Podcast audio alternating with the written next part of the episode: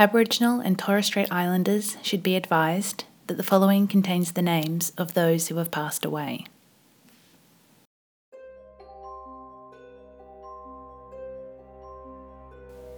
Well, it's that time of the year. The days are getting longer and warmer. The heat and humidity is just beginning to culminate in the first of the electrical afternoon thunderstorms. The whales are migrating south again, mothers now accompanied by their calves, and the jacaranda trees are in full bloom, splashing purple bursts all across the city.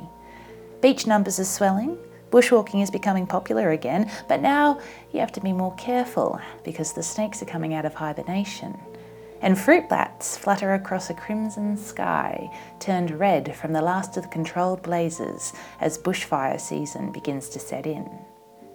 Okay, it's not really the time for ghosts and ghoulies and the such. This colour scheme right now isn't so much black, grey, and orange as it is blue, green, and purple. So it's always a little bit jarring to see the autumn themed Halloween so clumsily transplanted down here. We don't have that pagan traditionalism from Europe or the legacy of the hysterical witch hunts that went down in the US. We're not really a Halloween country, regardless of how much the retail industry is trying to shove it down our throats. Yeah, it is getting more popular in recent years, and there's plenty of adult themed Halloween parties, and I even did see some trick or treaters. But generally, a lot of people haven't really gotten into it probably because of how Americanized and forced the whole thing seems to be. But the funny thing is that our aversion to Halloween hasn't really translated into aversion to ghost stories in general. We tend to like them as much as any other nation, and there are, in fact, a few very famous ghosts all across the country. So, what the hell? In the spirit of the season, I'm going to talk about three of the most well known hauntings in Australia.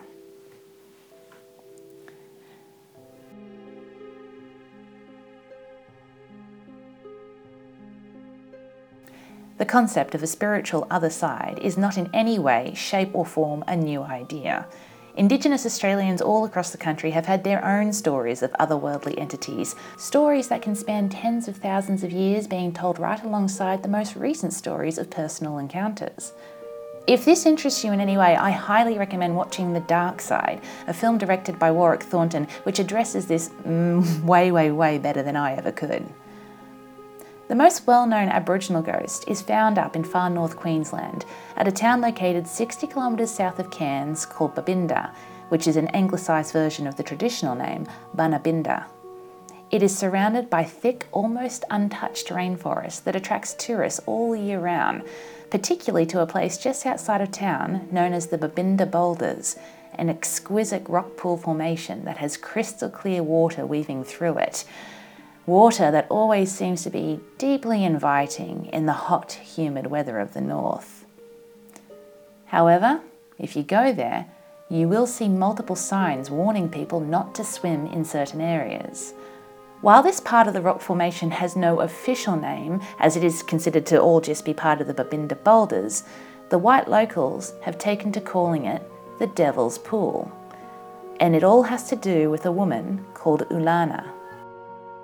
The story comes from the Yidindi people. It's said that Ulana was a very beautiful young woman who was married to a very respectable elder called Warunu, who was much older than her. The marriage may have been a formal one, but it was by no accounts an unhappy one, and for many years the two lived together quite harmoniously. Then a wandering tribe came into the valley, and with them was Daiga, Daiga was a very handsome young man, and it said from the moment that he and Ulana saw each other, they fell in love. They took to meeting each other secretly, and eventually, knowing that what they were doing would never be permitted, decided to run away together. They journeyed far along the base of the valley before they veered and started towards the mountain Chirichilam. It was at the foot that they stopped to rest, near the edge of a simple little stream. But it was also here that the two tribes, united by their anger at the two lovers, found them. Daiga was the first to be captured by his own tribe, and as they were wanderers, they declared that they should never again return to the valley as they dragged him away. Then the Yidindis found Ulana still by the creek. There was a struggle before she managed to break away and fling herself into the water, crying out for Daiga to come back to her, as she did not know that he had been taken away at this point. When he didn't return for her, she let loose a terrible cry of anguish and sorrow, and all around her there was a sudden upheaval of the very earth itself. The tribe was shocked to see massive boulders spring up from the ground as the creek became twisted around this new formation and split into three different forms. And as the earth shook, Ulana disappeared into it, and many believe that she became part of those stones and is still there today and will always be there, forever calling for her lost love to return. Now, this might have just been a local story, known only to a few, if it wasn't for those tourists. The story of Ulana started gaining state, national, and even international attention over the last 70 years or so because the rise in the number of visitors has also correlated with the rise in the number of deaths. Since 1959, there have been 17 fatalities at the Devil's Pool, and 16 of those have been young men. It's said that Ulana is still there, waiting for her lover and drowning any young man who disrespects her resting place and decides to go for a swim. There is, of course, a non supernatural explanation. It's a dangerous place to swim. The creek isn't all calm green pools, and it's prone to flash flooding, and there are lots of sections where the water is churned up and white, there's even a section further down the line that's called the washing machine, just to give you some idea of what the water looks like. The last fatality happened in 2010. 23 year old Tasmanian James Bennett had been swimming in a calm area nearby when witnesses said he was suddenly and violently yanked back as if by an invisible hand, which seemed to be dragging him back towards the section of churning white water. He was seen to struggle for a moment before his head went under, Yet his arms were still at surface level, struggling to pull himself up. Even though his friends tried to help him, he was soon swept away, and his body was not recovered until three days later. And I personally remember this as I was living around the area at the time it happened. And I remember the local reaction was one of exhausted grief. This was a well known, dangerous place. There are signs everywhere telling people not to go in. People have been warning about it for decades, people have known it about for centuries, yet there are those that still think they know better, who still believe that they're not going to be cowed by superstition, who are willing to take the risk. Don't. Don't go bushwalking without telling someone where you're going. Don't pick up cone shells. Don't try to feed the cassowaries. And don't go swimming in a place that's called the Devil's Pool. Because here's the thing it's always been strangers to the area who have died, and they've always been white. The Yidindi people have known about this spirit that resides there, but they have never been afraid, just respectful. The visitors, not so much. And now there seems to be more spirits to be found in the area around the pool. Just after the last fatality, the father of the victim visited the area to grieve and pay his respects. He took a photograph, and when he got it developed a day later, he was stunned to see the image of his dead son appear. So, are there now more restless spirits inhabiting this area? At any rate, much of it now has been closed off, and a new plaque now stands next to all those warning signs, simply reading, He came for a visit and stayed forever.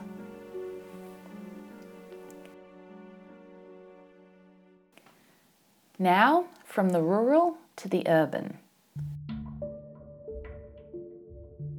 Campbelltown is a southwestern suburb of Sydney that hosts the closest thing that we have to an Australian Halloween, the Fisher's Ghost Festival.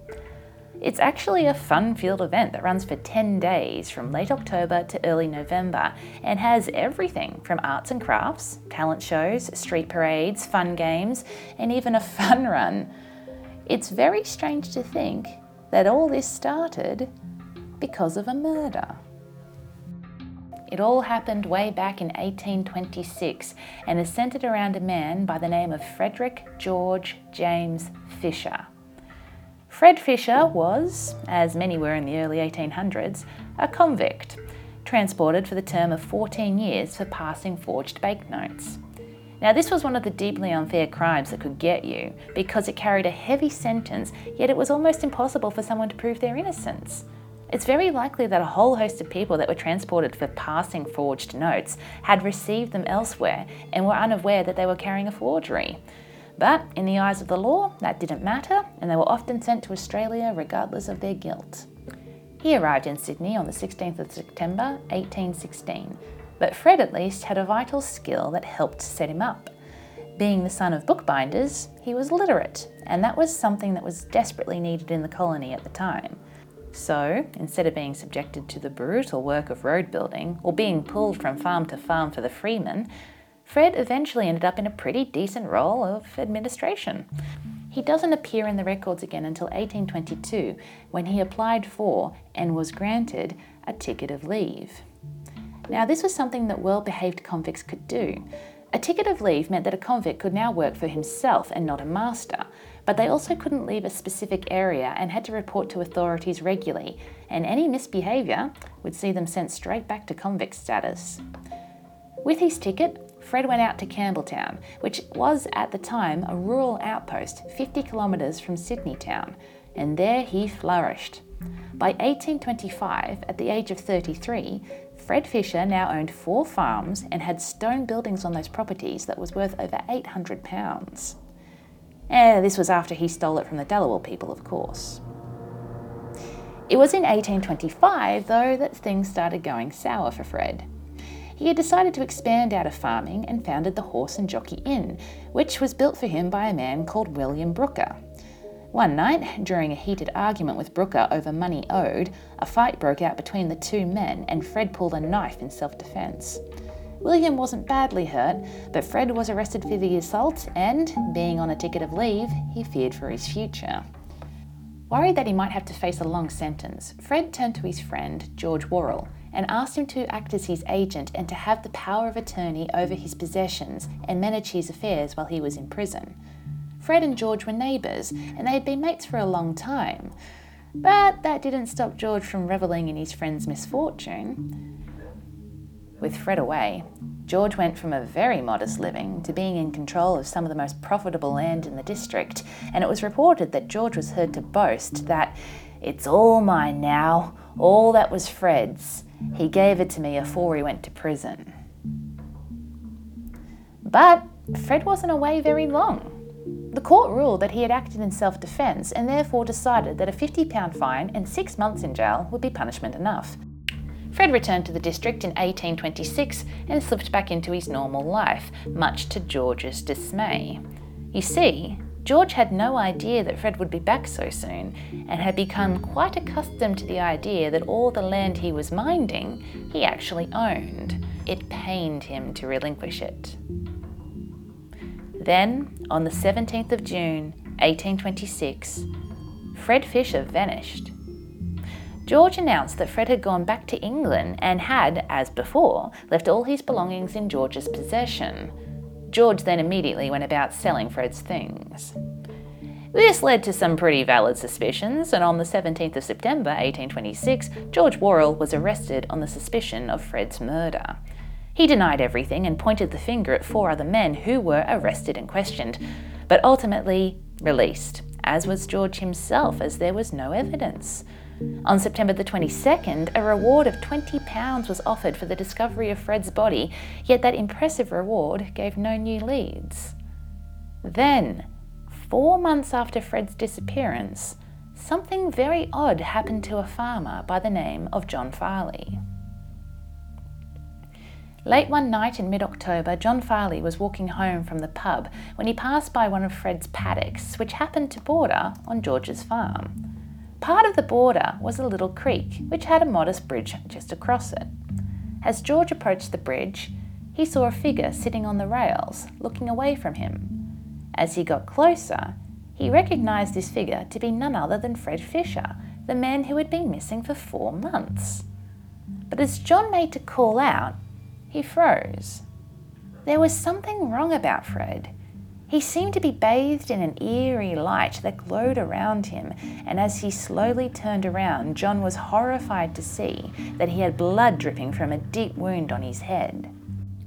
Fred stared intently at John for a moment before he raised an arm and pointed at the creek that ran past George Worrall's farm. He held that position, still staring at John, before he slowly faded away. John, for his part, reacted how pretty much all of us would. He turned tail and he ran full pelt back to the town, screaming that he had seen the ghost of Fred Fisher. And the investigation was back on. After a few fruitless searches around the creek bed were made, an Indigenous tracker by the name of Nummet was brought in from Liverpool. After a close inspection, Nummet declared, White fella's fat here, and he led the party a little further down the creek where a shallow grave was discovered. The face of the corpse was unrecognisable, but the fancy clothes were known by all. After four months of searching, Fred Fisher had been found. George Worrall was again arrested, but this time he went to trial and was convicted and executed for the murder of Frederick Fisher. At the last moment, George tried to avoid the noose by confessing to the murder, but saying it was an accident. This was all, however, too little, too late. And as far as I know, this is the only conviction that came about because of a ghost sighting. Excitement around the case faded, and people gradually went back to their daily lives, with one interesting addition. Once a year, one or two of the local kids would dare each other to go by that bridge, which is now aptly known as Fisher's Ghost Bridge, on the off chance that they too might see the bloodied spectre. This was at first a very childish thing to do, but as the years progressed, it became more and more popular until in 1956, on the 130th anniversary of Fisher's appearance, 1,500 people turned out to see the ghost. They didn't see anything, but as fate would have it, this was the same year that the Campbelltown Council was thinking about starting an annual event in the hopes of raising some money for the suburb and starting some kind of tradition. Names were suggested like the Rose Festival, but once they saw how eager and invested the people were still in the Fisher legend 130 years on, the idea was changed.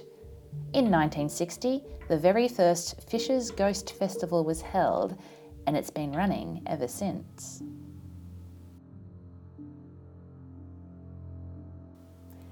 And lastly, down to Melbourne for our most dramatic ghost.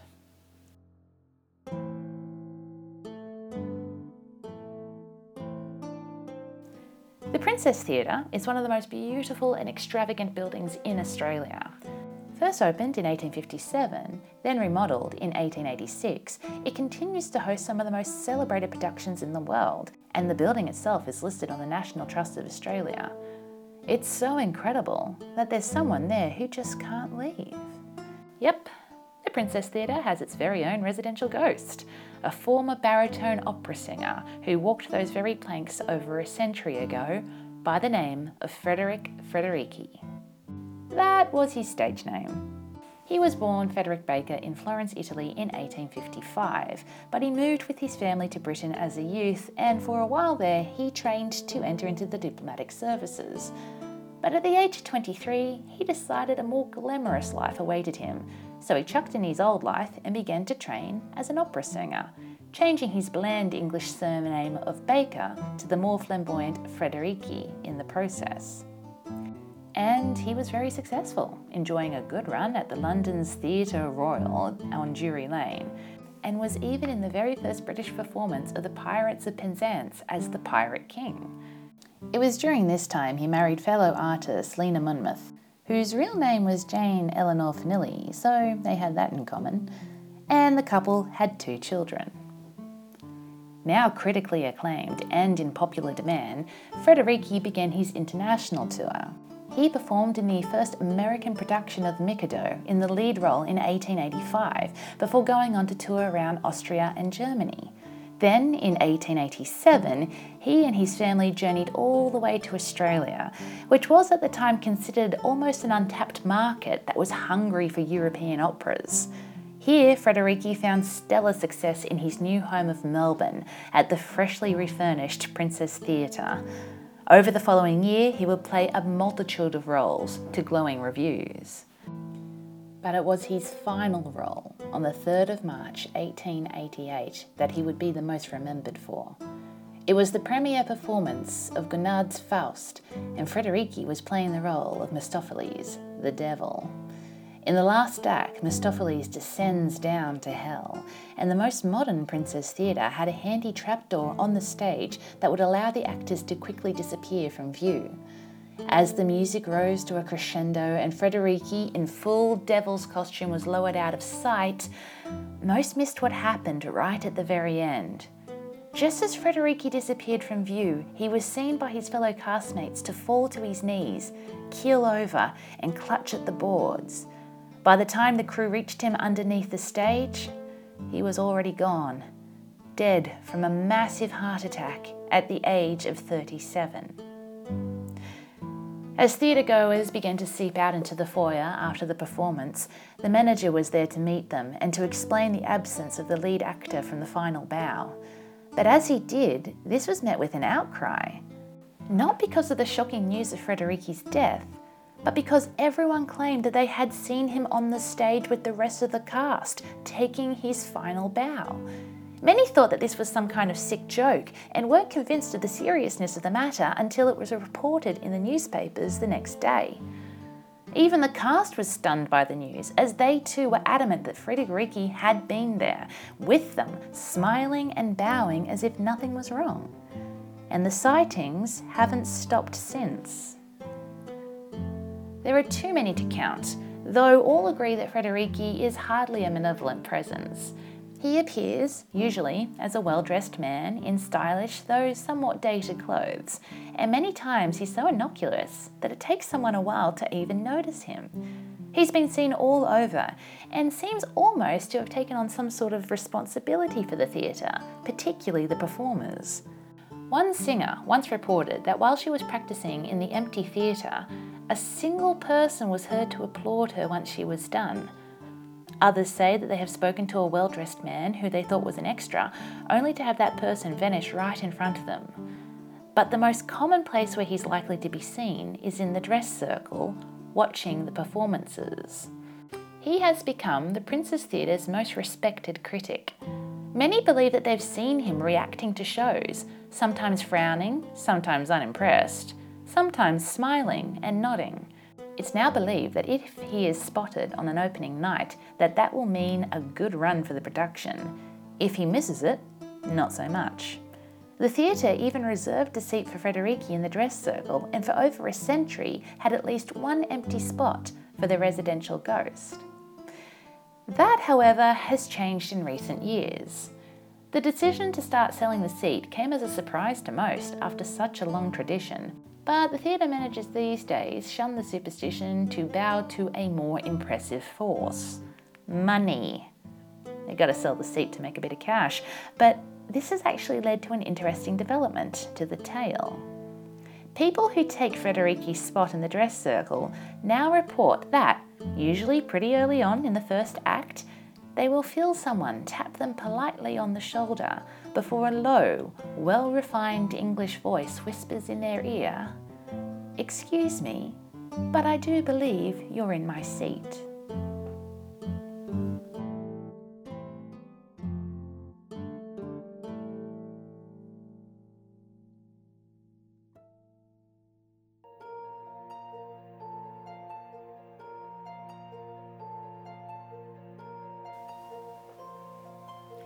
Everyone likes a good ghost story, regardless of whether or not you're a believer.